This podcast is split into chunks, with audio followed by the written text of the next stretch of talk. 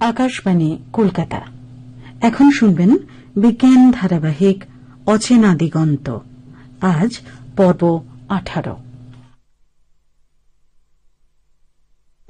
আকাশবাণী ও বিজ্ঞান প্রসারের যৌথ উদ্যোগে প্রযোজিত কৃত্রিম বুদ্ধিমত্তা নিয়ে বিজ্ঞান ধারাবাহিক অচেনা দিগন্ত। শুরু হচ্ছে ঠিক অচেনা দিগন্ত। আজ পর্ব আঠারো। রচনা সায়েন্স কমিউনিকেটর্স ফোরামের পক্ষে সুদীপ কুমার মজুমদার। প্রযোজনা ড মানুষ প্রতিম দাস।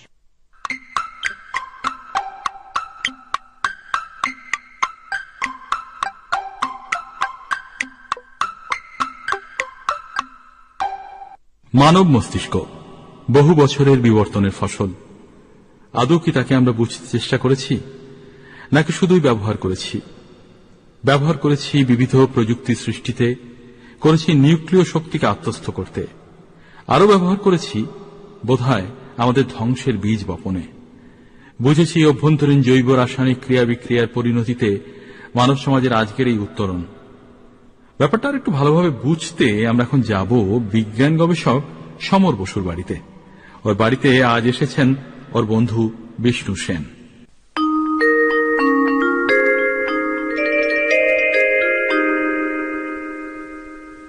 জানিস বিষ্ণু একটা প্রবাদ আছে লেখাপড়া করে যে গাড়ি ঘোড়া চড়ে সে।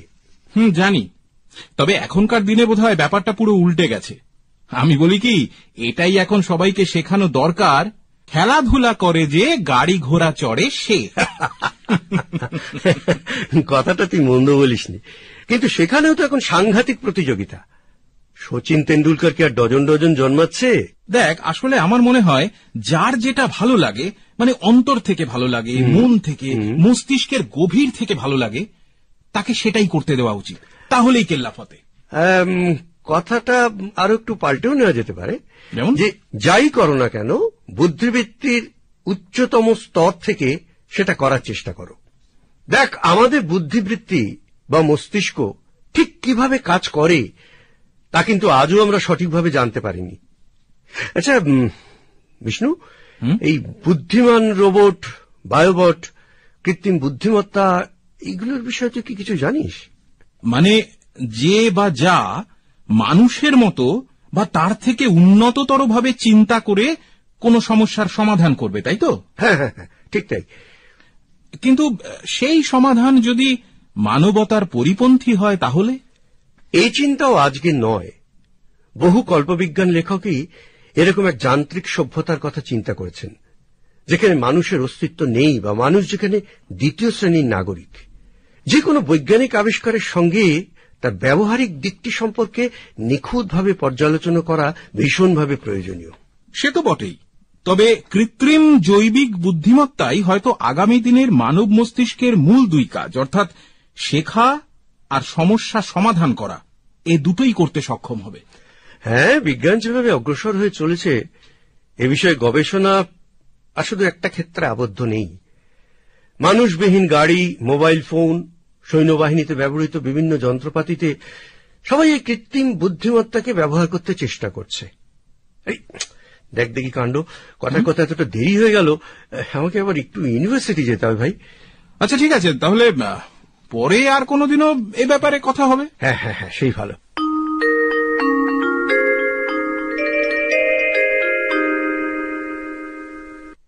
আমরা এখন দাঁড়িয়ে আছি সভ্যতার এক অদ্ভুত সন্ধিক্ষণে যেখানে যান্ত্রিক বুদ্ধিমত্তাকে চ্যালেঞ্জ জানাবে মানুষ।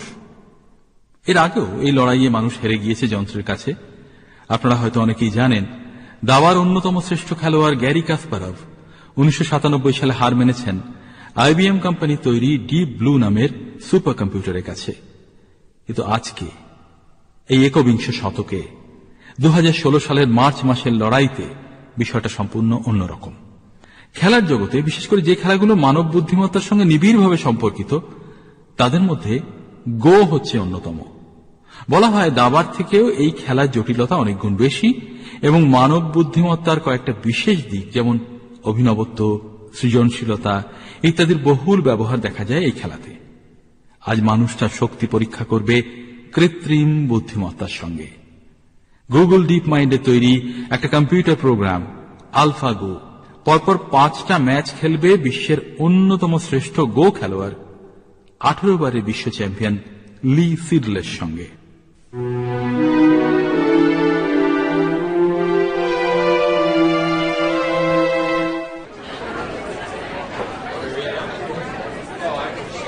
আসলে আজকের খেলাটাকে আমি কোনো চ্যালেঞ্জ হিসেবে দেখছি না। আমি মনে করি না যে কোনো যান্ত্রিক প্রোগ্রামের পক্ষে গো খেলাটার জটিলতা এবং তার বিভিন্ন মারপ্যাচ অনুধাবন করা কোনোভাবেই সম্ভব। কিন্তু গত বছরের অক্টোবর মাসে আলফাগো ইউরোপিয়ান চ্যাম্পিয়ন ফান হুইকে নির্মমভাবে পাঁচ শূন্য ফলাফলে হারিয়েছে। এই ব্যাপারটা কি আপনার খেলায় কোনো রকম প্রভাব ফেলবে? দেখুন ফান হুই একজন টু ড্যান র্যাঙ্কিং খেলোয়াড়। আর আমার র্যাঙ্কিং এখন সব থেকে বেশি যত হতে পারে তাই। অর্থাৎ নাইন ড্যান র্যাঙ্কিং। তাই ওই ব্যাপারটা নিয়ে আমি মাথা ঘামাচ্ছি না। ওকে ম্যাচের জন্য শুভেচ্ছা রইল মিস্টার সিডল। প্রথম ম্যাচে হারলেন লি সিডল। আমি যা ভেবেছিলাম তার থেকে অনেক ভালো খেলেছে আলফাগো। পরের ম্যাচে আরও অনেকটা বেশি সতর্কতা অবলম্বন করব আমি। এইমাত্র একটা অদ্ভুত ঘটনার সাক্ষী হয়ে থাকলাম আমরা। সাঁত্রিশতম চালের পরেই লি সিডলের মুখের ভাব পাল্টে যেতে দেখলাম। অত্যন্ত চাপে পড়লে তিনি যেরকমটা করে থাকেন, সোজা নিজের সিট ছেড়ে উঠে গেলেন তিনি। মেনে নিতে একটু অসুবিধে হলেও এটা সত্যি যে আমার সর্বোচ্চ প্রচেষ্টা সত্ত্বেও আজ হার স্বীকার করতে হলো আমাকে। বিশেষ করে ওর সাঁত্রিশ নম্বর চালটা একেবারে আমাকে নাড়িয়ে দিয়েছে। সেই মুহূর্তে মনে হচ্ছিল যে আমার থেকে অনেক বেশি শক্তিশালী একজন মানব প্রতিদ্বন্দ্বীর সঙ্গেই আমি খেলছি। আর ও যেন আমার ভেতরটা পড়ে ফেলছে আগের থেকেই। আসলে একটা ভালো ঘুমের দরকার আজ আমার।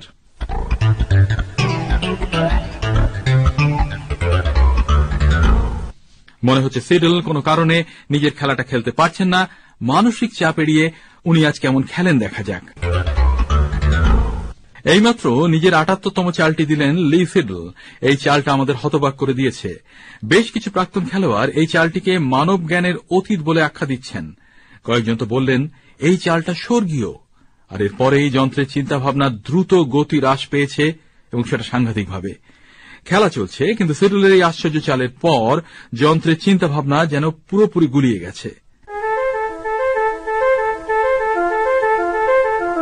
সেই মাহেন্দ্র ক্ষণটা এসে গেল আর কিছুক্ষণ পরেই। যন্ত্র যন্ত্র এইমাত্র হার স্বীকার করল মানুষের কাছে।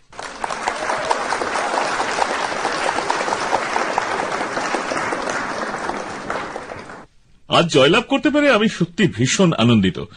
মনে হচ্ছে মানব সভ্যতার মান আমি রাখতে পেরেছি। আর ওই আটাত্তর নম্বর চালটা নিয়ে আপনি কি বলবেন মিস্টার সিডল?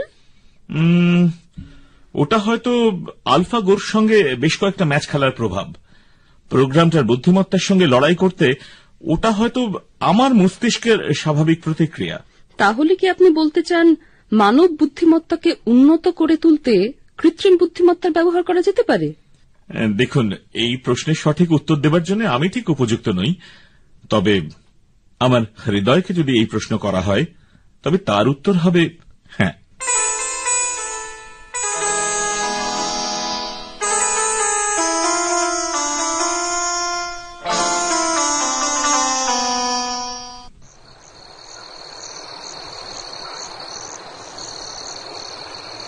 জন জন তুমি শুয়ে পড়েছ?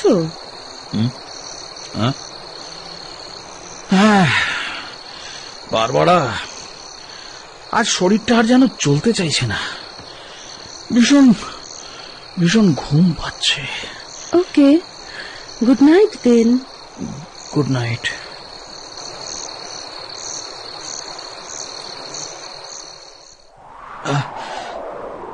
আমি আমি কোথায়? ও এই তীব্র নীল আলোটা আসছে কোথা থেকে? আর আমার পাশে আমার পাশে এই অচেনা লোকগুলোই বা কারা? তোমরা কে? কে তোমরা? আমি কোথায়? বারবারা? আহ, তোমরা কি করছ আমাকে নিয়ে? তুমি এখন ঘুমিয়ে পড়ো, জন। ঘুমিয়ে পড়ো।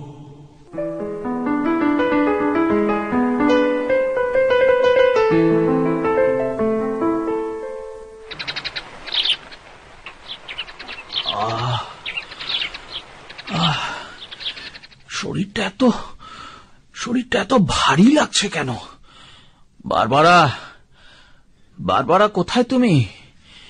তুমি কোথায়? কি ব্যাপার? কি হচ্ছে জন? কি হচ্ছে তোমার? ও তুমি এসেছ বারবারা? হ্যাঁ হ্যাঁ এসেছি।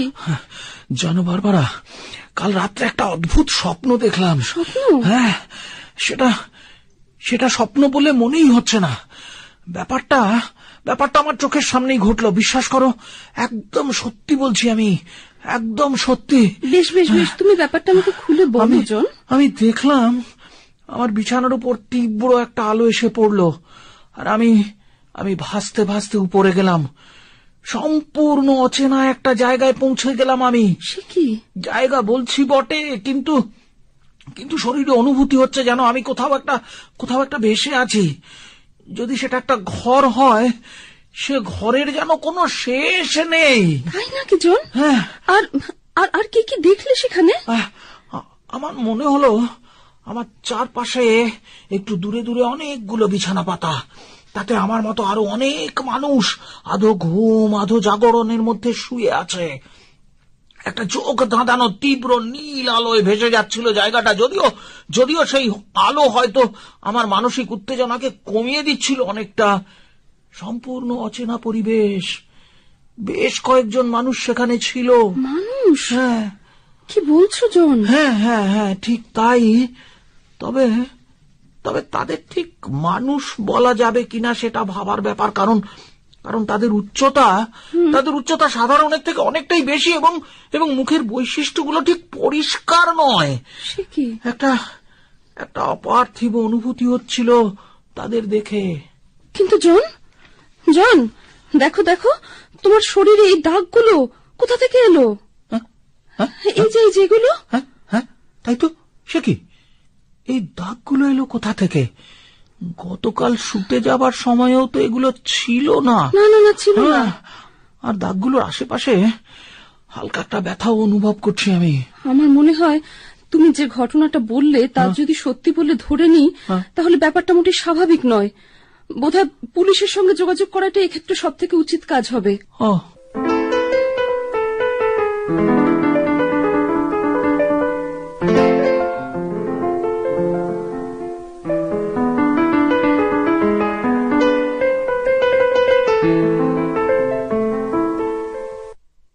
ঘটনাটিকে একটি বিচ্ছিন্ন ঘটনা বলে উড়িয়ে দেওয়াটা বোধহয় ঠিক হবে না। এই ধরনের অনেক ঘটনাই পৃথিবীর বুকে ঘটছে। সাধারণভাবে একে আমরা এলিয়েন অ্যাবডাকশন বলে থাকি। অনেকে এও বলে থাকেন যে কিছু উন্নত, ভিনগ্রহী প্রাণী পৃথিবীর বুকে এক গোপন গবেষণা চালিয়ে যাচ্ছে। সে গবেষণার মূল বিষয় হল বিভিন্ন মানব গোষ্ঠী থেকে তাদের ডিএনএ সংগ্রহ করে, তাদের নির্দিষ্ট পদ্ধতিতে পরিবর্তন করে। অথবা অন্য কোনো ভিনগ্রহী ডিএনএর সঙ্গে তাকে হাইব্রিড করে নতুন ও উন্নত বুদ্ধিমত্তা বিশিষ্ট সংকর প্রাণী সৃষ্টি। এক্ষেত্রে তাদের দেহ জৈবিক বা যান্ত্রিক আধার বিশিষ্ট হতে পারে, সেই দিক থেকে তাদের সুপার হিউম্যান বা বায়োলজিক্যাল রোবট বলা যেতে পারে। পরবর্তী স্তরে এগুলো যদি মানুষের সাহায্য ছাড়া নিজেরাই নিজেদের উন্নততর করতে পারে, তাহলেই তৈরি হবে সুপার আর্টিফিশিয়াল ইন্টেলিজেন্স। মানব সভ্যতার পরবর্তী রূপরেখা তারাই ঠিক করতে থাকবে এরপর থেকে। সেই সভ্যতায় মানুষের ভূমিকা ঠিক কি হবে তার উত্তর এখনও কালের অন্ধকার গর্ভে লুকিয়ে আছে। সমর! এই সমর! বাড়ি আছিস নাকি? আরে বিষ্ণু! আয় আয় আয় আয় আয় ভেতরে ইনি এনাকে তো ঠিক ও হলো অমিতা। আমার সহকর্মী। নমস্কার নমস্কার। বলতে গেলে ওর চাপাচাপিতেই আবার চলে এলাম তোর কাছে। আয় ভেতরে আয় বস। অনেকদিন পরে আবার তোর দেখা পাওয়া গেল। তোর একটু বস আমি একটু চা বলে আসি। বসো। তারপর? বল বিষ্ণু কেমন আছিস? আরে আমি তো ভালোই আছি। তোর খবর কি সেটাই বল। অনেকদিন তোর কোনো ফোন টোন নেই তার উপর আবার এই অমিতা আহ, কি অমিতা তুমি ব্যাপারটা বলো না হয় সমরকে? হ্যাঁ আসলে আমি আর্টিফিশিয়াল ইন্টেলিজেন্স নিয়ে বা বলতে পারেন তার সবচেয়ে উন্নত রূপটা নিয়ে একটা প্রবন্ধ লিখতে চাইছি আমার কাগজে। আচ্ছা। আর বিষ্ণুদার মতে আমাদের চেনাশোনার মধ্যে আপনার চেয়ে এই ব্যাপারে আর কেউ বেশি জানে না। তাই আপনার কাছেই চলে এলাম। এই ব্যাপারটা সম্পর্কে আর একটু ভালোভাবে জানতে। ভালোই করেছ ভালোই করেছ। এই তোমাকে তুমি বলছি হ্যাঁ। বয়সে তুমি আমার থেকে অনেকটাই ছোট হবে। এই তো। চা এসে গেছে নাও চা না চা নাও। সমর্থর মনে আছে? আহ, কিছুদিন আগে আমরা কিন্তু ঠিক এই কৃত্রিম বুদ্ধিমত্তা নিয়েই বেশ কিছুক্ষণ আলোচনা করেছিলাম। হ্যাঁ মনে থাকবে না কেন? আর আমি এখন যেটা নিয়ে গবেষণা করছি তার অনেকটা জুড়ে আছে ওই টপিকটা। আচ্ছা আপনার কি মনে হয় কৃত্রিম বুদ্ধিমত্তা কি কখনো মানুষকে ছাপিয়ে যেতে পারবে? এটা তো কোনো একটা সময় হবেই। দেখো বর্তমানে আমরা অনেক কিছুতেই এই কৃত্রিম বুদ্ধিমত্তা ব্যবহার করছি। যেমন ধরো মোবাইল ফোনের ভার্চুয়াল সহকারীগুলো যেমন অ্যাপেলের সিরি বা গুগলের গুগল অ্যাসিস্ট্যান্টের কথাই ধরো। হ্যাঁ হ্যাঁ বা ধরো অ্যামাজনের অ্যালেক্সা বা উইন্ডোজ অপারেটিং সিস্টেমের কর্টানারের কথা। এখনকার সময়ে কৃত্রিম বুদ্ধিমত্তার সবচেয়ে বেশি ব্যবহৃত রূপগুলোই তো এই ধরনের অ্যাসিস্ট্যান্টগুলো হ্যাঁ কিন্তু দেখুন আমি ব্যক্তিগতভাবে একে ঠিক বুদ্ধির বহিঃপ্রকাশ বলতে চাই না। কারণ এগুলো তো বোধহয় কাজ করে মানুষেরই তৈরি কিছু অ্যালগারিদমের ওপর ভিত্তি করে। তা বটে তবে তাদের মধ্যে কয়েকটা নিজে নিজেই শিখতে পারে বেছে নিতে পারে। অনেকগুলো সম্ভাব্য সমাধানের মধ্যে সবচেয়ে উপযুক্তটি। এরকম সেলফ লার্নিং নিউরাল নেটওয়ার্ক বোধহয় একসময় পারবে ফ্যান্টাসি বা ফিকশনের সঙ্গে বাস্তবকে একাকার করে দিতে। তবে সেই ভবিষ্যৎ মানুষের পক্ষে সুখকর হবে কি না সেটা বলা খুব মুশকিল। কেন? তুই এরকম বলছিস কেন? আচ্ছা বিষ্ণু তুই তো সায়েন্স ফিকশন বেশ ভালোবাসতিস হুম। আর্থার সি ক্লার্কের দু হাজার একে স্পেস ওডিসি উপন্যাসটার ডিসকভারি ওয়ান মহাকাশযানে সেই কৃত্রিম বুদ্ধিমত্তা বিশিষ্ট কম্পিউটারটার কথা তো মনে আছে? থাকবে না কেন? তুই হ্যাল নাইন থাউজেন্ডের কথা বলছিস তো। ঠিক তাই ঠিক তাই। আইজাক অ্যাসিমভের বিখ্যাত রোবটদের তিনটে সূত্র মেনে চলতে গিয়ে অনেকগুলো বিরুদ্ধাভাসের মধ্যে পড়ে গিয়েছিল সেই কম্পিউটার। আর সেই পরিস্থিতিতে পড়ে সে ক্রমশ এমন সব সিদ্ধান্ত গ্রহণ করতে শুরু করে যাতে মহাকাশযানের সমস্ত যাত্রীরা বুঝতে শুরু করে যে হ্যাল আর তাদের নিয়ন্ত্রণে নেই। পরবর্তী সময়ে হ্যাল তার মূল লক্ষ্য পূরণ করতে গিয়ে তথাকথিত প্রভুদের মৃত্যুর মুখে ঠেলে দিতেও দ্বিধাবোধ করেনি। সে কি রে? এই আমার তো ভেবেই গাটা কীরকম শিউরে উঠছে। দেখুন আমার কিন্তু মনে হয় এটা তার কাছে ভীষণ স্বাভাবিক ভীষণ স্বাভাবিক কারণ সে তার জন্য তৈরি করা মানুষের নিয়মগুলোই মেনে চলছিল। আসলে অ্যাসিমভের প্রথম সত্যটাই যা বলা হয়েছে তা সঠিকভাবে মেনে চলতে হলেই বেশ জটিল একটা সমস্যার উদ্ভব হবে। এটাতে বলা হয়েছে একটি রোবট কখনোই কোনো মানুষের ক্ষতি করবে না বা নিজে নিষ্ক্রিয় থেকে মানুষের ক্ষতি হতে দেবে না। এখন ব্যাপারটা যদি এমন হয় যে কোনো এক বিশেষ পরিস্থিতিতে একজন মানুষ আরেকজন মানুষকে আক্রমণ করে বসল, রোবট বা কোনো কৃত্রিম বুদ্ধিমত্তা তখন একটা দ্বিমুখী সমস্যায় পড়ে যাবে। সেই নিষ্ক্রিয় থাকলে বা দুজন মানুষের কাউকে আঘাত করলেই তা সেই প্রথম সত্যটিকে অগ্রাহ্য করতে হবে। হুম। দেখ সমর এটা তো শুধু রোবট বা কম্পিউটারের সমস্যা নয়। এ তো আমাদের মানব জীবনেরও একটা বড় সমস্যা। ঠিক।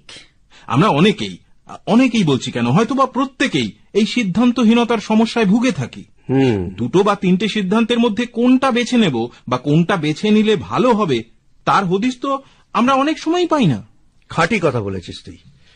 সেই জন্যই বোধহয় মানুষের তৈরি করা কোনো বুদ্ধিমত্তার মধ্যে তার দ্বিধা এবং সিদ্ধান্তহীনতাগুলো লুকিয়ে থাকবে, সেটাই স্বাভাবিক।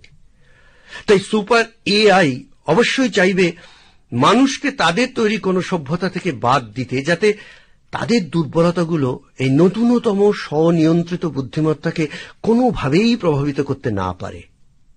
সেই দিনটা তার পূর্বতন নিয়ন্ত্রকদের, অর্থাৎ আমাদের পক্ষে খুব একটা ভালো হবে না বলেই আমার মনে হয়। বৈজ্ঞানিকরা বলছেন একটা সিঙ্গুলারিটি ইভেন্টের কথা যেটা আসলে একটা অদ্ভুত শক্তিশালী কৃত্রিম বুদ্ধিমত্তা বা সুপার এআই এর জন্মদিন হিসেবে দেখা হবে। হ্যাঁ হ্যাঁ এরকম কয়েকটা বিজ্ঞান নির্ভর লেখা কিন্তু আমি পড়েছি। শুধু গল্প কথা ভেবো না এটা বুঝলে? হয়তো সেই দিন থেকেই যন্ত্র ক্রমশ নিয়ন্ত্রণ করতে থাকবে নিজেদের বিবর্তনকে। যে বিবর্তন আস্তে আস্তে দ্রুততর হবে এবং ব্যাপারটার উপর আর কোনো রকম নিয়ন্ত্রণ থাকবে না মানুষের। আচ্ছা। আজকের সময়ে দুর্বল কৃত্রিম বুদ্ধিমত্তার থেকে সাংঘাতিকভাবে আলাদা হবে এই সুপার এআই। সমর তুই যা বললি তাতে তো মোবাইল ফোন আর কম্পিউটারের ব্যবহার করতেই ভয় লাগছে রে আমার। তবে হো- ওসব হতে কিন্তু অনেক সময় লাগবে বল। ততদিনে হয়তো মোবাইল ফোনটাই থাকবে না। তা যা বলেছিস। হয়তো অদূর ভবিষ্যতে মোবাইল ফোনটারই আর দরকার হবে না। কোন নব আবিষ্কৃত প্রযুক্তির বলে পৃথিবীর সজীব ও আপাত নির্জীব সবকিছু হয়তো একে অপরের সঙ্গে সংযুক্ত থাকবে। যেমন বর্তমান কম্পিউটারগুলো সংযুক্ত থাকে ইন্টারনেটের মাধ্যমে। তখন মানুষ আর যন্ত্র হয়তো পারস্পরিক সহযোগিতার ভিত্তিতে কোনো কাজ করতে পারে। তবে আপনি নিশ্চয়ই এটা খেয়াল করেছেন যে বর্তমান পৃথিবীর বেশিরভাগ ধনকুবেরই কৃত্রিম বুদ্ধিমত্তা নিয়ে গবেষণায় প্রচুর অর্থ বিনিয়োগ করছেন। হ্যাঁ তবে তাদের কাজ ও কথা একটা বৈপরীত্য কিন্তু লক্ষ্য করা যাচ্ছে। বিল গেটস এলেন মাস্কের মতো ধনশালী মানুষের থেকে শুরু করে স্টিফেন হকিং এর মতো বিখ্যাত পদার্থবিদও কৃত্রিম বুদ্ধিমত্তার বলে বলিয়ান হওয়াটাকে মানবজাতির পক্ষে ধ্বংসাত্মক বলে উল্লেখ করেছেন। হ্যাঁ সে ভাবনায় অতিরঞ্জন বোধহয় খুব বেশি নেই। একটা ব্যাপার ভাবো তো।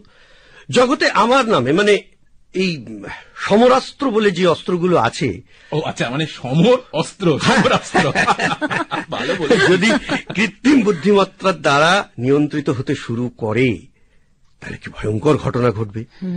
তবে সেই সুপার এআই যদি নিজের অস্তিত্ব সম্পর্কে যথেষ্ট সচেতন হয় তা নিশ্চয়ই এটা বোঝার ক্ষমতা হয়ে যাবে যে নিউক্লিয় অস্ত্র যখন তখন ব্যবহার করতে নেই। এই সমর আমাদের অস্ত্রশস্ত্র মানে মানুষেরা যেসব অস্ত্রশস্ত্র ব্যবহার করে সেই সব অস্ত্রশস্ত্রেও হাত পড়বে নাকি? তার বলতে? হ্যাঁ চললে তোদের একটা মজার কথা শোনাই। বর্তমানকালের সুপার এআই বিশেষজ্ঞ নিক বোস্ট্রম তার লেখা একটা বইতে একটা উপকথার উদাহরণ দিয়েছেন। তিনি বলছেন যে একদল চড়াই পাখি ভাবলো যে তারা পেঁচাকে পোষ্য হিসাবে পালন করবে। তো এই ব্যাপারে গবেষণা চালাতে লাগল তারা। কিন্তু কিছু চড়াই বলতে থাকল এটা একটা সাংঘাতিক সমস্যার ব্যাপার হয়ে দাঁড়াবে। কিন্তু বাকিরা তাদের কাজ চালিয়ে যেতে চাইল। তারা বলল যে সমস্যা আগে এসে উপস্থিত হোক তারপর সেই সমস্যাকে নিয়ে ভাবা যাবে। তা এতে এআই বা কোথায় আর মজাই বা কোথায়? মজাটা এখানেই যে অনেকেই এই উপকথার চড়াইকে বর্তমান মানুষ এবং পেঁচাকে ভবিষ্যতে সুপার এআই হিসেবে কল্পনা করছেন। আচ্ছা। ঠিকই বলেছিস সমর। ভবিষ্যতের সুপার এআই এর চালচলন বা ভাবনা চিন্তা আগে থেকে অনুমান করা মুশকিল হবে। হুম। আর সে যদি কোনো নির্দিষ্ট লক্ষ্যের দিকে ছুটে যায় তখন সে কোন পথ গন্তব্যে পৌঁছনোর জন্য ব্যবহার করবে তা ঠিক করবে সে নিজেই। সেই পথ নৈতিকতার দিক থেকে ঠিক কিনা সেটা বোঝবার মতো সময় বা ক্ষমতা সেই উন্নত সত্তার থাকবে কিনা সেটাই বড় প্রশ্ন। এই ব্যাপারটা যে হতে চলেছে, সে ব্যাপারে এখন বেশিরভাগ বৈজ্ঞানিকরাই একমত। তবে উল্টো ঘটনাও ঘটতে পারে। যদি নির্দিষ্টভাবে কিছু নিয়ম ও নৈতিকতার পাঠ সেই বুদ্ধিমত্তাকে দেওয়া যায়, তবে মানুষের নিয়ন্ত্রণ যন্ত্রের উপর কায়েম হতে পারে। বর্তমান সমাজের অনেক মানুষেরই নিয়ম ও নৈতিকতার বিষয়ে কোনো স্পষ্ট ধারণা নেই। স্বাভাবিকভাবে সেই মানুষের তৈরি কোনো কৃত্রিম বুদ্ধিমত্তার সেটা থাকবে সেই আশা করাটাও বাতুলতা। হুম আমাদের তাই তাকিয়ে থাকতে হবে ভবিষ্যতের দিকে। আমরা যে এতক্ষণ নিজেদের মতো করে কথা বললাম এর সুযোগ পেতেও হয়তো ভবিষ্যতে কোনো যান্ত্রিক ওপরওয়ালার কাছ থেকে অনুমতি নিতে হবে। ঠিকই বলেছিস তবে সেই দিনটা আমাদের না দেখতে হলেই ভালো। যাকে অনেকক্ষণ বকবক করে তো সময় নষ্ট করলাম আমরা? আজ আসি। এই কি বলো অমিতা? হ্যাঁ হ্যাঁ চলুন তাহলে। তবে সমরবাবু পরে কোনো প্রয়োজন পড়লে আবার আসব। হ্যাঁ হ্যাঁ, সে কি আর বলতে হবে নাকি? তোমরা দুজনেই একসাথে আসব। উঠি রে। হ্যাঁ হ্যাঁ।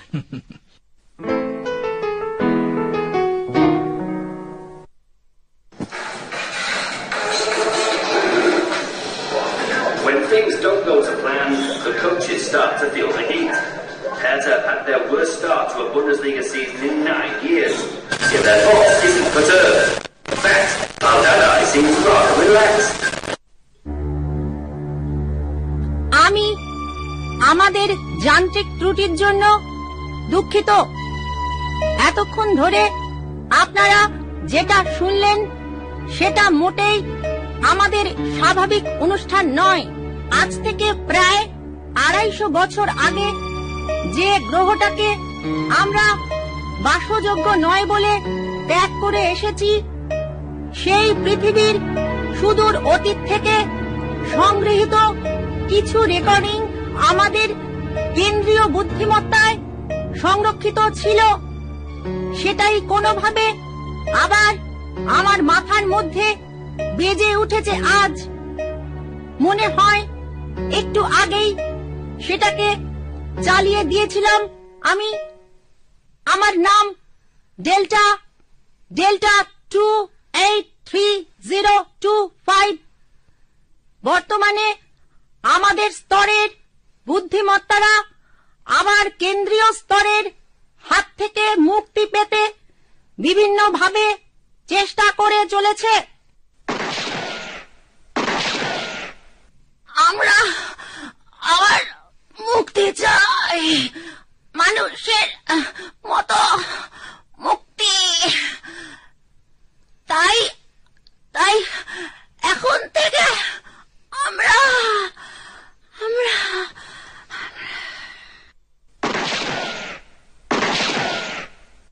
এই নিয়ে তেরোশো তেইশটা ডেল্টা সিরিজের বুদ্ধিমত্তা নষ্ট করতে হলো। এখন তো শুনতে পাচ্ছি আলফা আর বিটা সিরিজের কয়েকটা বুদ্ধিমত্তাও ডেল্টা সিরিজের পথ ধরেছে। সেক্ষেত্রে আবার আমাদের কেন্দ্রীয় যোদ্ধাদের ডাকতে welcome to the Delta world.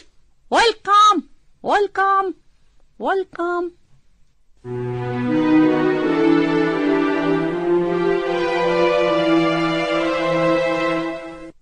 শুনলেন, আকাশবাণী ও বিজ্ঞান প্রসার পরিবেশিত কৃত্রিম বুদ্ধিমত্তা নিয়ে বিজ্ঞান ধারাবাহিক অচেনা দিগন্ত। আজ শুনলেন পর্ব আঠারো। রচনা সায়েন্স কমিউনিকেটর্স ফোরামের পক্ষে সুদীপ কুমার মজুমদার।